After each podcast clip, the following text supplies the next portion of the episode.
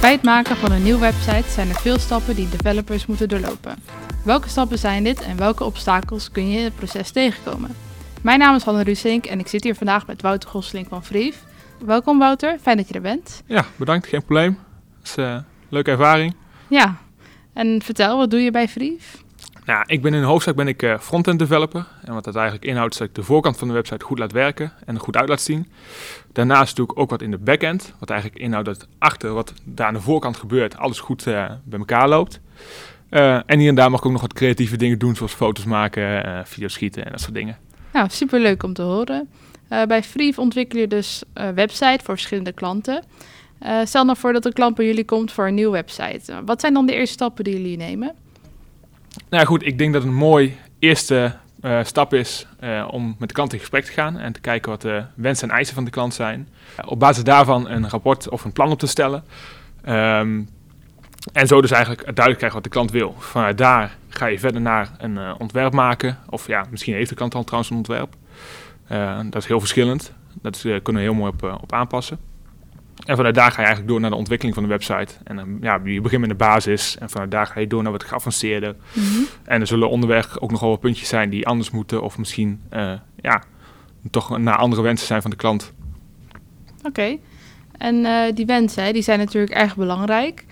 En hoe zorg je er nou voor dat je de, die wensen van een klant duidelijk krijgt? Ja, goed. Um, in het begin ga je natuurlijk een uh, goed gesprek voeren met de klant. Om duidelijk te maken, voor ons vooral, wat de klant wil en hoe hij of zij het in gedachten heeft. Um, dat gaan we uitwerken in een plan. En daarmee ook een onderzoek doen naar uh, uh, andere projecten misschien die we hebben gedaan, om daar wat informatie uit te halen. Maar ook uh, welke partijen we hierbij nog nodig hebben. Want veel maatwerksoftware die heeft een derde partij nodig, misschien mm -hmm. wel een vierde zelfs. Um, en ja, goed, als we daarmee mee bezig zijn, hè, hebben we dat heel mooi afgemaakt. Dan gaan we naar de klant toe en zeggen we, joh, dit is het plan, zo hebben wij het in gedachten klopt het met wat jullie in gedachten hebben? En er zullen altijd nog wel wat dingen uitkomen die klant toch anders wil. Of misschien ertussen nog even over na heeft gedacht. Mm -hmm. um, en als dat plan zeg maar, daaruit helemaal klaar is, en dan zal er misschien nog wel een keer extra heen en terug gaan, dan gaan we eigenlijk ontwikkelen. Oké. Okay. Uh, met wat voor wensen komen klanten meestal? Hebben veel klanten vaak al echt een plan van wat ze willen en duidelijke eisen? Of krijgen jullie vaak veel creatieve vrijheid? Ja, dat is heel verschillend. De ene klant die zegt van, ik heb dit idee, dit moet ik doen, zo gaat het gebeuren. Mm -hmm. En de andere kant die zegt van, joh, ik heb een globaal idee wat ik moet doen. Uh, kunnen jullie ook partners uitzoeken die misschien voor ons wat kunnen betekenen in die systemen? Ga zo maar door. Dus dat is eigenlijk heel verschillend per klant. We krijgen soms heel veel vrijheid en soms heel weinig. Ja. Op zich is dat geen probleem, maar dat, uh, dat is wel heel verschillend dus. Ja, dus het komt allebei wel uh, voor. ja, die wensen spreken jullie van tevoren natuurlijk af en jullie maken daar afspraken over. Maar wat doe je dan als een klant halverwege het proces toch wat anders wilt of meer wilt? Ja, dat gebeurt, uh, of ik moet niet zeggen jammer genoeg, maar het gebeurt nog wel eens. Mm -hmm. um, en het ligt heel erg aan wat het verschil in wensen zijn. Ja. Uh, als het iets heel kleins is, dan kan je heel makkelijk aanpassen. Dan is het meestal niet zo'n probleem. Maar als het hele grote dingen worden, dan zal het toch even overlegd moeten worden. Is het wel handig om binnen de huidige periode te doen? Of misschien mm -hmm. voor een later moment in te plannen? Maar meestal komen er altijd zo wel uit. Dus jullie proberen wel echt een grens te leggen daarin. Maar waar ligt die grens dan? Ja, dat is wel verschillend per project. Uh, ligt er vooral aan wat er aangepast moet worden. Um, om een voorbeeld te noemen, uh, we een keer een klant die wilde bijvoorbeeld daar even een kleurtje anders of even die uitleiding net iets anders hebben. Dat is meestal geen probleem. Maar als je zoiets gaat krijgen als dat uh, een hele uh, stappenplan eigenlijk anders moet, of een hele flow zoals wij het noemen, hoe je door een proces van een website heen gaat. Maar bijvoorbeeld een klant wou op een gegeven moment de uh, verschillende stappen binnen een registratieproces anders. Ja, dat is natuurlijk heel moeilijk, omdat ze helemaal precies op elkaar zijn afgestemd. Omdat, ja, het blijft maatwerk. Ja. Um, en ja, goed, op basis daarvan zullen we waarschijnlijk zeggen van... joh, dat is nu niet handig, dat doen we op een later moment. En nou ja, goed, dat is dus vooral uh, waar we ongeveer de grens leggen. Dus de werk, uh, de, ja, het aantal werkuren dat erin gaat, dat is vooral een, een ja, leidraad hoe we daarover denken. Oké, okay, dus kleine dingetjes kunnen, maar uh, als er echt grote veranderingen zijn, dan, uh, dan moet er weer overlegd worden. Ja, klopt. Oké. Okay. Nou, dan zei je dat jullie een uh, plan maken voor de ontwikkeling. ja, daarin bakelen jullie denk ik het project af en bekijken jullie hoeveel tijd je ermee kwijt bent. Maar hoe lang duurt zo'n proces nou ongeveer van het ontwikkelen van een website? Ja, dat is ook weer zo'n dingetje wat echt aan het project zelf ligt. Mm -hmm. um, de ene keer als het wat simpel ding is, zou het met een, uh, ja, een x aantal uren, ik zeg een keer 100 uur klaar kunnen zijn. Dat zal het zijn, een, een week of twee, drie. Dat zou kunnen. Mhm. Maar goed, als je veel gecompliceerder gaat en veel uitgebreider en partners gaat betrekken en gaat testen, dan kom je heel snel aan een, een maand, twee maanden, misschien wel drie maanden, misschien nog wel langer. Maar ik denk meestal dat het eh, een maand of twee, drie wel kan duren voordat je een maatwerkapplicatie af hebt. En dat is Ja. wel de belangrijkste in. En welke fases doorloop je dan in zo'n proces? Ja, wat ik zei, we beginnen met een stukje overleg met de klant. Eh, duidelijk maken wat eh, de klant wil en wat eh, wel en niet mogelijk is. Mhm. Ehm, want de klanten komen altijd met hele leuke wensen. Ja. Ehm, en vanuit daar gaan we eigenlijk verder naar een stukje meestal ontwerp. Of de klant moet al een ontwerp hebben. Ehm, en op basis van dat ontwerp gaan we ontwikkelen. En dan beginnen we met wat de basis opzetten. Alles een beetje inrichten zodat alles klopt. Mhm. En vanuit daar gaan we eigenlijk door naar wat geavanceerde, specifieke use cases, zoals wij dat noemen. Problemen of eh, doelstellingen behalen. Ehm, en vanuit daar ja, heb je een stukje eerst testen. Hè? Dat moet Mhm. kloppen, want we zitten wel vrolijk te, te developen en vrolijk websites te maken. Maar ja, je kan altijd nooit zelf goed genoeg testen Mhm. wat er, eh, moet, of wat er moet gebeuren of waar het fout kan gaan. Ja. Dus ja, dat heb je dan. En dan heb je altijd nog een eh, stukje eindoplevering. En het zal altijd nog wel wat uitkomen wat net even iets anders moet. Oh ja, oké. Dus dat is eigenlijk een beetje het stappenplan waar we doorheen gaan. En welke fase kost dan meestal de meeste tijd? Of is dat ook weer verschillend per project? Ja, daar kan ik denk ik wel een beetje een gok op wagen. Dat is meestal is dat een stukje eh, specifiek ontwikkelen. Dus ontwikkelen van echt specifieke functies welke speciaal voor die klant gemaakt worden. En speciaal voor dat project. Ehm, en dat is gewoon wat je onderzoek moet doen. Je moet ervoor zorgen dat het goed werkt natuurlijk.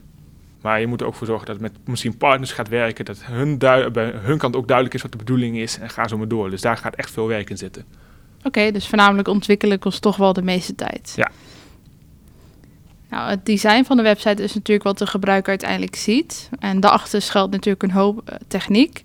Maar werken jullie nou meer vanuit design of werken jullie meer vanuit de technische kant van de website? Nou goed, het is beide een heel belangrijk punt. De technische kant moet ook goed werken naast dat het design goed is.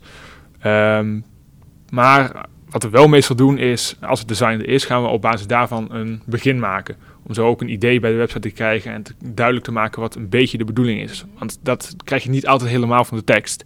Ontwerp geeft heel veel visualisatie en geeft heel duidelijk aan wat waar moet gebeuren en hoe of wat. Dus dat is op zich ook wel belangrijk. Oké, dus dat helpt jullie ook weer om toch al vanuit het design eh, te denken. Ehm, en dan, nou, stel je voor dat een klant een eh, idee heeft, maar verder heeft hij geen idee hoe het er dan uiteindelijk echt uit moet gaan zien. Hoe zorg je dan voor een goed design? Nou ja, goed, dat ligt heel erg aan wat de klant eh, al heeft of wat hij wil. Ehm wij als Brief kunnen een mooi design maken. Ehm, dat kan op allerlei verschillende manieren. Eh, je kan als voorbeeld een, eh, beginnen met een wireframe, dus eigenlijk een meer schets van wat het moet worden. Hier moet een afbeelding komen, hier komt een stukje tekst. En ga zo maar door. Dat zou je kunnen doen. Eh, je kan ook vanuit het begin, eh, als misschien de klant al een website heeft, die styling een beetje overnemen. Dus de kleuren, misschien een beetje plaatsing, eh, de- of de, de rondingen worden gebruikt, of dat het allemaal vierkant is. Een beetje de stijl dus ook echt. Ehm, en dat zou je dus kunnen vertalen in een nieuw ontwerp en een, een nieuw jasje, misschien een moderne jasje steken. Ehm, en goed, soms heeft de klant ook nog een eigen eh, ontwerp al meegebracht, of misschien een eigen schets of idee. Eh, ja, dat ligt er heel erg aan. Eh, dan zou je vanuit daar al kunnen gaan werken en eh, door kunnen gaan naar een definitief ontwerp, of misschien een soort ja, basis van een ontwerp, wat Mhm. simpeler, waar de klant dan nog weer feedback op kan geven, waardoor het net weer even iets beter wordt. Oké, dus het gaat ook wel vaak heen en weer met feedback die jullie dan krijgen en dan passen jullie het weer aan. Ja, klopt. Ja, goed. Ons idee is eh, heel leuk, maar het gaat uiteindelijk om wat de klant wil. Ja. En als wij ons idee uitwerken en de klant wil het net anders of toch iets aangepast of eh, is misschien soms helemaal niet wat de klant wil, Mhm. dan kunnen we daar al heel mooi afvangen en gaan overleggen met de klant hoe die het wel wil. En hoe vertaal je dat design dan weer technisch? Nou, wat we meestal doen eh, als we een on, eh, als we een klein environmentje, een kleine omgeving lokaal hebben opgezet waar we die website gaan ontwikkelen, dan gaan we meestal beginnen met eh, de vaste dingen in de website maken. Zoals de navigatie die bovenaan de website staat, de footer die onderaan staat waar we dingen in staan. Om zo al de kleuren in het systeem te krijgen, eh, een beetje de plaatsing, sommige standaard dingetjes erin te krijgen. En vanuit daar gaan we meestal door met een homepagina of zo. En daar zitten de meeste elementen in. Dan krijg je een, ja, een soort beeld voor wat de, website, de rest van de website technisch moet gaan worden. En daar gaan we eigenlijk doorbouwen op die homepagina of welke pagina we ook eerst hebben gemaakt. Nou, dan is het natuurlijk ook belangrijk dat een eh, website goed werkt en inderdaad ook makkelijk in gebruik is, eh, UX-design. Ehm, zou je eens kunnen uitleggen wat UX design nou eigenlijk betekent? Nou ja, UX design, je hebt eigenlijk twee soorten de- design, UI en UX. Mhm. Ehm, om UX uit te leggen moet ik eigenlijk eerst even een klein beetje eh, toelichting geven op de eerste, de Oké. UI design. UI is eigenlijk hoe het eruit komt te zien. En bij het UI wordt dus met het UX, het user experience, rekening gehouden dat het ook werkt zoals een gebruiker zou verwachten. En dat is eigenlijk UX. Werk maken zoals een gebruiker zou verwachten of zoals een gebruiker het zou willen zien of logische eh, plekken waar een gebruiker het zou willen zien. Ehm, en dat is dus echt rekening houden met waar plaats je iets, hoe zet je iets op de website, welke kleuren ook. Als je speciaal wil dat iets eruit springt, dan geef je de fellere kleur om het zo duidelijker te maken dat de klant daar naartoe moet. Mhm. En dat is eigenlijk wat eh, user experience design, UX, dus eigenlijk inhoudt. Oké, en je noemde ook eh, UI design. Waarvoor staat dat dan? User interface, dus dat is eigenlijk wat de klant te zien krijgt. En user experience is al meer wat je, ja, je gebruikersvriendelijkheid. beleeft, Ja. Oké, en maar hoe zorg je dan voor een goede user experience? Hoe weet je wat er bij jouw doelgroep past?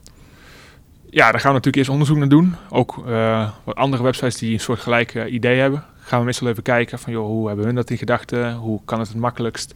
Eh, en natuurlijk eigen ervaring. We hebben er Ja. over de jaren verschillende ervaringen opgedaan. Wat dus ermee helpt om een nieuwe of betere UX eh, te maken. Eh, en zo maken we eigenlijk een, een ontwerp. En daar gaat de klant ook een keer doorheen. Dus die zal ook nog wel zeggen van, joh, ik vind dit misschien zo toch handiger. Mhm. Of misschien zoiets toch beter. Eigenlijk moet het eh, zo duidelijk mogelijk zijn, alles. Alles wat je moet doen, de knoppen, eh, eh, of inputvelden, oftewel ja, tekstvelden waar je dingen moet invoeren. dat soort dingen moeten eigenlijk altijd duidelijk zijn het staat en waar het gebruikt moet worden. En daar probeer je gewoon heel goed over na te denken hoe een gebruiker over de site heen gaat, waar die het moet klikken en ga zo maar door. Wat we meestal ook wel doen is nog even een andere persoon vragen die het ontwerp voor het eerst ziet om te kijken of alles een beetje op een logische plek staat. Ehm, ja, zo proberen we wel die flow, zoals we dat noemen, eh, heel duidelijk en overzichtelijk te maken. En niet te druk meestal ook, dat is ook wel een belangrijk punt. Oké.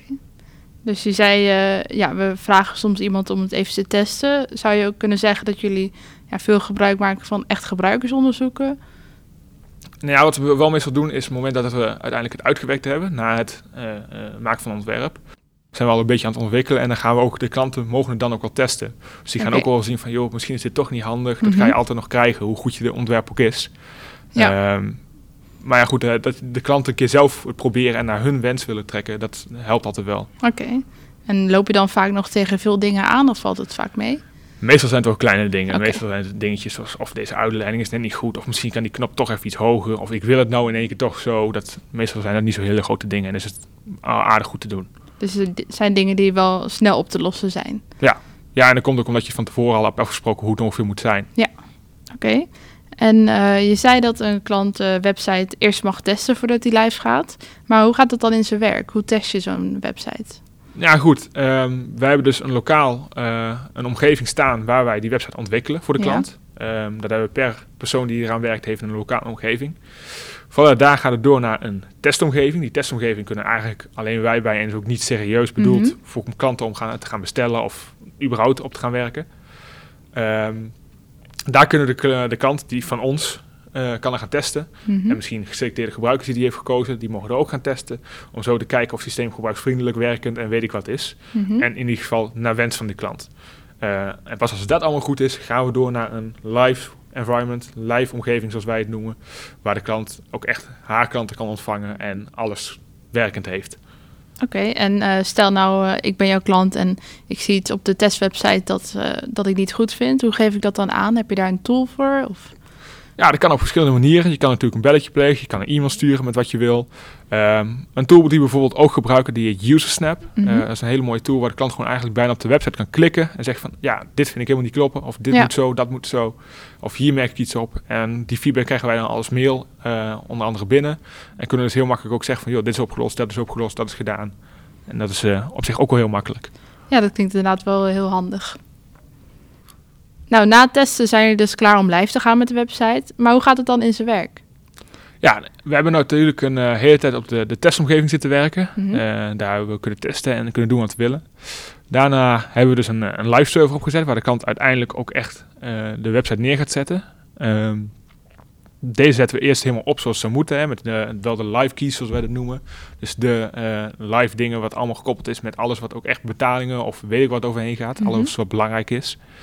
Ehm, hier gaan we altijd nog even een keer een testje uh, doorheen lopen, kijken of alles zo goed ingesteld staat en alles klopt en zoals de klant wil is. Um, nou goed, als dat klaar is, dan kan de klant altijd zelf nog even een keer kijken. Kijken of alles klopt en of alles helemaal een wens is. Mhm.